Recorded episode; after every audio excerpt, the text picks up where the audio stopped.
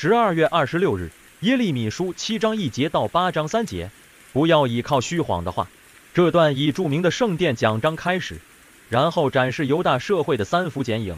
拜偶像、被逆神、献人为祭，都是以描写百姓的罪开始，以神宣布审判为结束。这些状况都是给圣殿讲章作为例证。最后全文以审判为结束。内容上，圣殿讲章是呼吁百姓改正行为，意思是要回到西奈山之约，这是以色列人能够成为神百姓的基础。如果违背这约，就破坏了选民与神之间的关系。他们守约的话，就可以如约继续住在迦南地，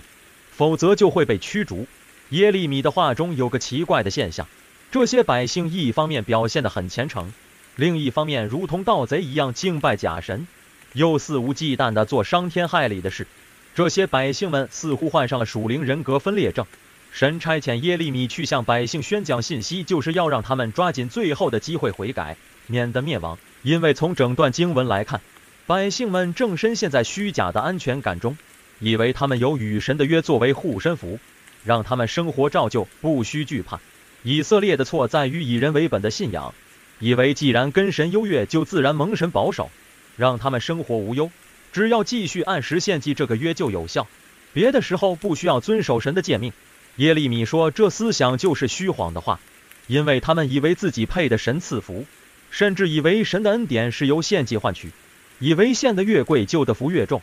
他们完全不懂神的心意，神的恩典确实是白白赐下，但绝不是廉价，能用礼物换得到的恩典就是最廉价的，所以我们要谨记这点。